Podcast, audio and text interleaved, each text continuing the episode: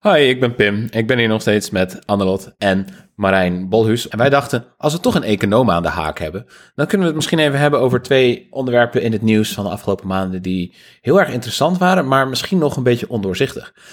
Namelijk het hele GameSpot-debakel, waarbij er een aandeel van het Amerikaans bedrijf GameStop heel erg werd opgeblazen door uh, gebruikers van Reddit en Elon Musk. En anderzijds natuurlijk wat Bitcoin precies betekent voor ons in de samenleving. Een decentrale munteenheid die zogenaamd mensen meer financiële monetaire vrijheid geeft en zelfstandigheid. Maar om te beginnen, GameSpot. Je had dus dat aandeel van het Amerikaanse gamewinkelketen GameStop.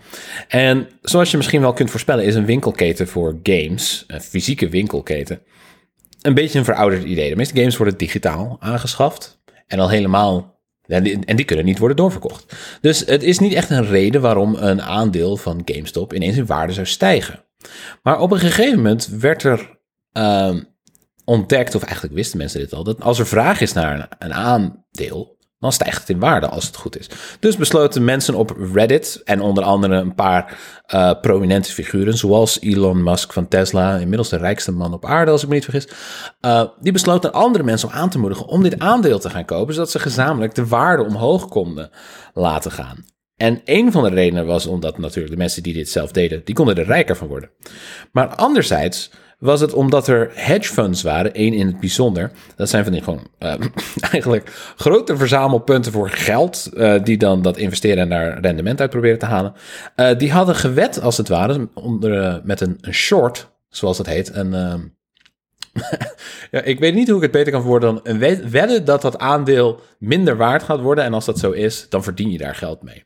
Maar die hadden dat zoveel gedaan, dat het in feite meer was dan er aandelen waren voor GameStop, als ik mij niet vergis, waardoor ze eigenlijk een onrealistische weddenschap hadden gemaakt. En doordat ineens het aandeel van GameStop heel veel waard werd, kunstmatig, werd dat hedge fund eigenlijk getorpedeerd. Klopt dat ongeveer, Marijn? Ja, dat is een vrij goede samenvatting. Het idee, GameStop, ja, een gamebedrijf waarvan iedereen eigenlijk dacht dat het failliet zou gaan. En er waren inderdaad hedge funds, dus grote investeerders, die dachten daar een slaatje uit te slaan. En gingen short op dat aandeel. Dus als je short gaat, dan leen jij een aandeel van iemand. Dat verkoop je vervolgens. En je belooft dat je dat aandeel uh, later terug zou kopen. En als de prijs van het aandeel uh, in de toekomst lager ligt. En je koopt het aandeel terug en geeft het terug aan degene waarvan je het geleend hebt. Dan uh, ja. maak je winst. Het probleem bij GameStop was dat, zoals je al zei, zoveel short werd gegaan. Dat er eigenlijk meer aandelen van GameStop waren geleend dan er ook daadwerkelijk waren. Dus er waren aandelen die waren geleend. En vervolgens weer doorgeleend aan de volgende die ook short ging. En, en het gevaar van een short is dat je ze terug moet kopen, toch? Als je ja, dus uh, je moet ze terugkopen. En als de prijs van een het aandeel dat jij short bent gegaan ook toeneemt, moet je het aandeel ook terugkopen. Dus, uh, en dan kan er gebeuren wat ze een short squeeze noemen. Dus uh, als een aandeel dan vervolgens, voor wat voor reden dan ook, of er komt goed nieuws over het aandeel, of er is dus een hele horde aan investeerders, een kleine groep aan investeerders in dit geval, die dat aandeel kopen en dus de prijzen opdrijven. Dan, toen werden degenen die short waren gedwongen om dat aandeel terug te kopen voor een hogere en hogere prijs. en dat, zet, dat zette destijds, en zijn er wel wat andere technische redenen, maar eigenlijk een vliegwiel-effect ja. in werking, waardoor dat aandeel zo, zo ontzettend veel toenam in prijs. En wat er daarna natuurlijk ook gebeurde, is dat er mensen, speculanten op afkomen die iets omhoog zien gaan in prijs. En dan überhaupt kopen omdat ze denken dat zal door blijven gaan. Maar het originele, ja. uh, echt de blowout van, van GameStop, dat was dus een, een, een klassieke short squeeze uh, in proporties die we eigenlijk nog nooit hebben gezien. Ja, en het, het verhaal, de reden dat het in het nieuws kwam, was ook voornamelijk omdat er een narratief omheen ontstond dat zogenaamd doorsnee knakkers van Reddit, gewoon jongens van de straat, besloten om met hun gepoelde geld eindelijk eens die, die hedge funds van Wall Street, die grote bankiers, te grazen te nemen. Maar de uitwerking daarvan valt tegen, toch? Ja, dus er zijn eigenlijk twee, ja, ik zou zeggen, twee, twee kanttekeningen te plaatsen bij het narratief. De eerste is, waren het wel de, de, de kleine jongens die die aanval uh, uitvoerden? En hebben ze er eigenlijk wel geld aan verdiend? En uh, uh, Reddit is natuurlijk fantastisch wat dat betreft. Uh, een fantastische manier om Kijk, als jij, een, als jij een kleine investeerder bent met wat geld. en jij wilt een short squeeze laten gebeuren. want jij ziet. er zijn heel veel investeerders short gegaan. Ehm, en ik wil dat de, de, prijs van het aandeel omhoog gaat. zodat we die squeeze krijgen zoals ik net beschreef. dan kan je dat alleen eigenlijk niet doen. Maar als er duizenden of misschien wel honderdduizenden anderen zijn zoals jij. dan kan je het samen wel. En Reddit is wat dat betreft een soort manier om voor te zorgen. Wij gaan met z'n allen. En daar was ook het mooie. De, de, er worden ook veel uh, termen gebruikt eigenlijk uit een soort oorlog. Zo van wij gaan met z'n allen ten strijden en rennen richting de, uh, de vijandelijke linies. Alleen dan kunnen we, kunnen we winnen. Als we alle, allemaal gaan. Ja. Maar de vraag is, waren die users op Reddit wel eigenlijk ehm, kleine jongens? Zoals, je, zoals jij en ik wellicht. Want in de VS en in Nederland ook in steeds toenemende mate zijn natuurlijk steeds meer jonge mensen uh, die met een klein beetje geld proberen geld te verdienen uh, via aandelen. Ja, met name mannen van, uh, laten we zeggen, eind 20, begin 30 met besteedbaar inkomen.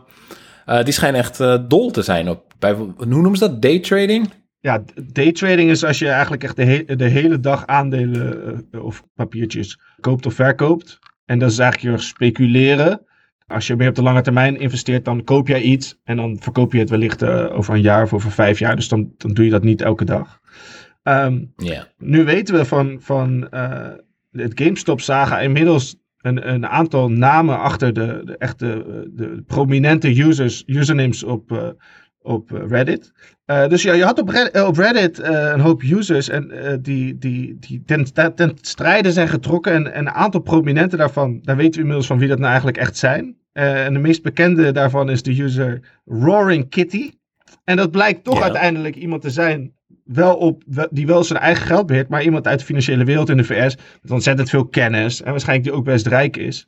Um, dus ja, dat, dat, dat, dat, dat narrative van is het de, de kleine man de, de, of, of, de kleine vrouw die uh, Wall Street onderuit heeft gehaald. Uh, ja, dat, dat, ik, ik, vraag me af of dat echt klopt. Ook omdat er natuurlijk, je weet niet wat op de achtergrond is gebeurd. Of er ook andere hedge funds zijn geweest die ook destijds de aanval hebben ingezet. en die misschien zelfs ook Reddit hebben gebruikt om daarop te posten en te zeggen: jullie moeten allemaal gaan kopen. Uh, En die daar heel veel geld mee hebben verdiend. Het zou mij, zou me zeker niet verbazen. Wat ik ook wel interessant vind aan wat je daar zegt over dat idee van collectief uh, de boel bestormen. Um, daarin klinkt ook eigenlijk een soort activisme voort misschien. En, en ik zag dat ook in een deel van de verslaggeving erover van... zijn dit de nieuwe one-percenters? Maar dat lijkt dus een beetje een, een uh, misplaatste tekening. Want het is eigenlijk hetzelfde casino-kapitalisme... Uh, met precies dezelfde mechanieken... en alleen maar andere poppetjes aan het stuur... die dus ook helemaal niet zo uitzonderlijk zijn als ik jou begrijp. Nou, er zijn ongetwijfeld uh, kleine investeerders die ontzettend uh, gefrustreerd waren, zijn met Wall Street, ook na wat er is gebeurd uh, tijdens en na de financiële crisis. die op het juiste moment zijn ingestapt en op het juiste moment verkocht hebben en die geld hebben verdiend. want dat is dus nog een tweede. Je kan natuurlijk alleen geld verdienen aan GameStop als je het ook vervolgens verkoopt op het juiste moment. Dus als je nu jouw aandeel GameStop zou verkopen, en je had het misschien gekocht toen het al een beetje omhoog was gegaan, sta je waarschijnlijk op verlies. Dus uh, dat, klinkt heel, heel, eh, heel nice natuurlijk als iets ontzettend omhoog gaat, maar je moet ook wel op het juiste moment verkopen. Um, ik betwijfel alleen of, of, of dat echt zo'n grote groep is, maar het sentiment in de VS richting Wall Street, um, dat, dat, dat de kleine man uh, uitbuit, dat is natuurlijk ontzettend sterk. En veel, mm -hmm. veel, vele malen sterker dan dat het in Nederland is. Mm -hmm, Ja, want als, als, uh, als mediacriticus, de mediacriticus in mij, die herkent dan, er worden in zo'n verhaal van Robin Hood-achtige perikelen, worden mensen meegesleept in dat sentiment, die dan uiteindelijk met lege handen overblijven. Ja. Dat is ook het doel van zo'n verhaal, om mensen op te zetten om die aandelen te kopen. Ja, dat is uiteindelijk wat bubbels altijd zijn. En dat is ook wel weer grappig. Uh, in de andere aflevering als het over MMT gaat. Uh, uiteindelijk is dit, zijn bubbels, ik bedoel, het is maar wat, wat, wat ervoor geeft. Er verandert niets aan, aan GameStop als in principe, behalve als het bedrijf iets anders gaat doen. Maar op korte termijn verandert er niets aan GameStop als er op, opeens iemand een andere prijs voor betaalt. Maar er gaat wel ontzettend veel geld van de ene partij naar de andere partij. En wat je eigenlijk altijd ziet in bubbels is dat volgens de kleine partij altijd de sjaak is, want die stapt altijd laat in wanneer dingen al heel duur zijn. En verkoopt altijd in algemene zin op het moment dat, dat, dat ze op verlies staan. dus het klinkt heel mooi, maar ik denk niet dat er heel veel, als je kijkt naar uiteindelijk wat, wat je neemt die hele grote groep van kleine investeerders als geheel. Ik denk eigenlijk niet dat heel veel mensen geld hebben verdiend. Het, is het, het blijft hetzelfde liedje. Uh, ja, dat denk ik wel. Wat dat betreft zijn bubbels zijn van alle tijden. Hè? Dus de, de, bekendste bubbel is natuurlijk de Nederlandse tulpenbubbel van, uh, tijdens de Gouden Eeuw. Ja. En, en, en, en, en daar zag je, overigens zag je daar ook short squeezes en ook uh, aandelen die werden, tulpen die werden verhandeld. meerdere keren werden verhandeld, dus eigenlijk die niet bestonden. Um, en ik bedoel, ja, dat is honderden jaren geleden, dus ja, de, de mens verandert blijkbaar niet dezelfde belofte die hangt rond Bitcoin, als het ware. Want even voor de duidelijkheid, Bitcoin is wat ze een cryptocurrency noemen. En het is een heel nevelig idee. We kennen dat vooral als een soort van een valuta. Maar waar haalt het zijn waarde vandaan? Ja. Waarom is Bitcoin iets waard? Ja, nou, waarom is goud iets waard? Omdat er vraag naar is en mensen kennen het als een soort van betrouwbaar en constant ruilmiddel. Ziet zo mooi uit. Ja, dus goud heeft sowieso wat waarde omdat mensen sieraden mooi vinden en het wordt gebruikt in computers. Um, Bitcoin heeft voorlopig. Um, Bitcoin wordt natuurlijk wel gebruikt. Dus het originele. Er zijn eigenlijk twee functies die Bitcoin heeft. De eerste is dat je je geld erin kan stoppen en dan hoop je dat het meer waard wordt. Het heeft niks te maken met dat je er vervolgens mensen betaalt of betaald krijgt in bitcoin.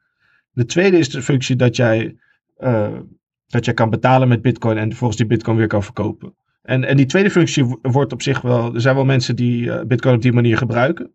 Voornamelijk in de vorm van families die in het buitenland wonen en die geld naar hun uh, familie in hun thuisland willen sturen. Dat is vaak goedkoper via bitcoin. en ook voor het witwassen van geld en in de criminele sector. Uh, maar je kan natuurlijk met Bitcoin eigenlijk nog steeds niet echt een pizzeria binnenlopen en een pizza bestellen. Dus de voornaamste functie die het nu heeft is de hoop dat als je er geld in stopt, dat het in de toekomst meer waard wordt.